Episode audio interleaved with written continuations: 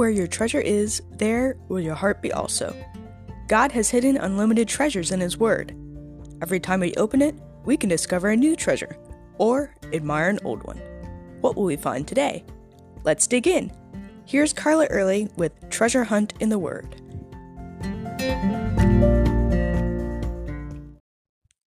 One of my favorite reasons for homeschooling my kids was so I could see them learning.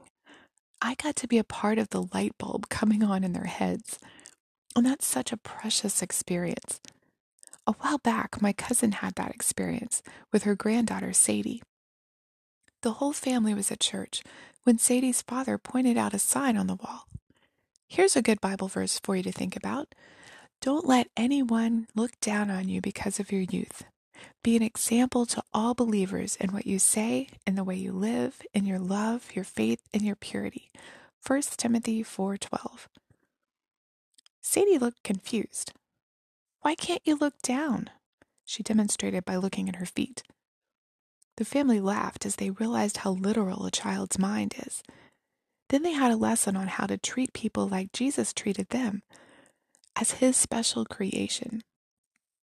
As we talked about yesterday, children in Jesus' day were looked down on and thought of as unimportant. But Jesus demonstrated what God thought of children by scolding his disciples when they tried to send the children away, and saying that we have to come to him as children if we want to be part of his kingdom. God has always loved children. In fact, he told his people over and over to be sure to tell their children and grandchildren what they knew about him and all they had experienced with him. In Deuteronomy 6, he commanded people to teach his law to their children, to talk of his word while they sat in their house, while they walked along the road, when they lay down to sleep, and when they got up. One reason I love this story about Sadie is that this is exactly what her father was doing with her. He was teaching her that she, at a young age, could be an example to others.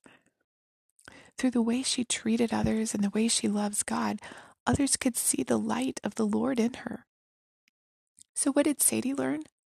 She learned, in her words, that looking down on someone means you treat them like they aren't important, but they are important, even if they're a little kid. And as she added, we can still look down at our feet. So go ahead and look down at your feet, but every time you do, remember how important children are to the Lord and pray for a child you know that God will use them even now to shine his light in a dark world. You can contact us at treasurehuntintheword at gmail.com. Also, if you'd like to share a treasure God has given you by doing an episode, please contact us. You can listen to other episodes on our website, which you'll find in the description below. Thanks for listening, and remember, where your treasure is, there will your heart be also. Thank you.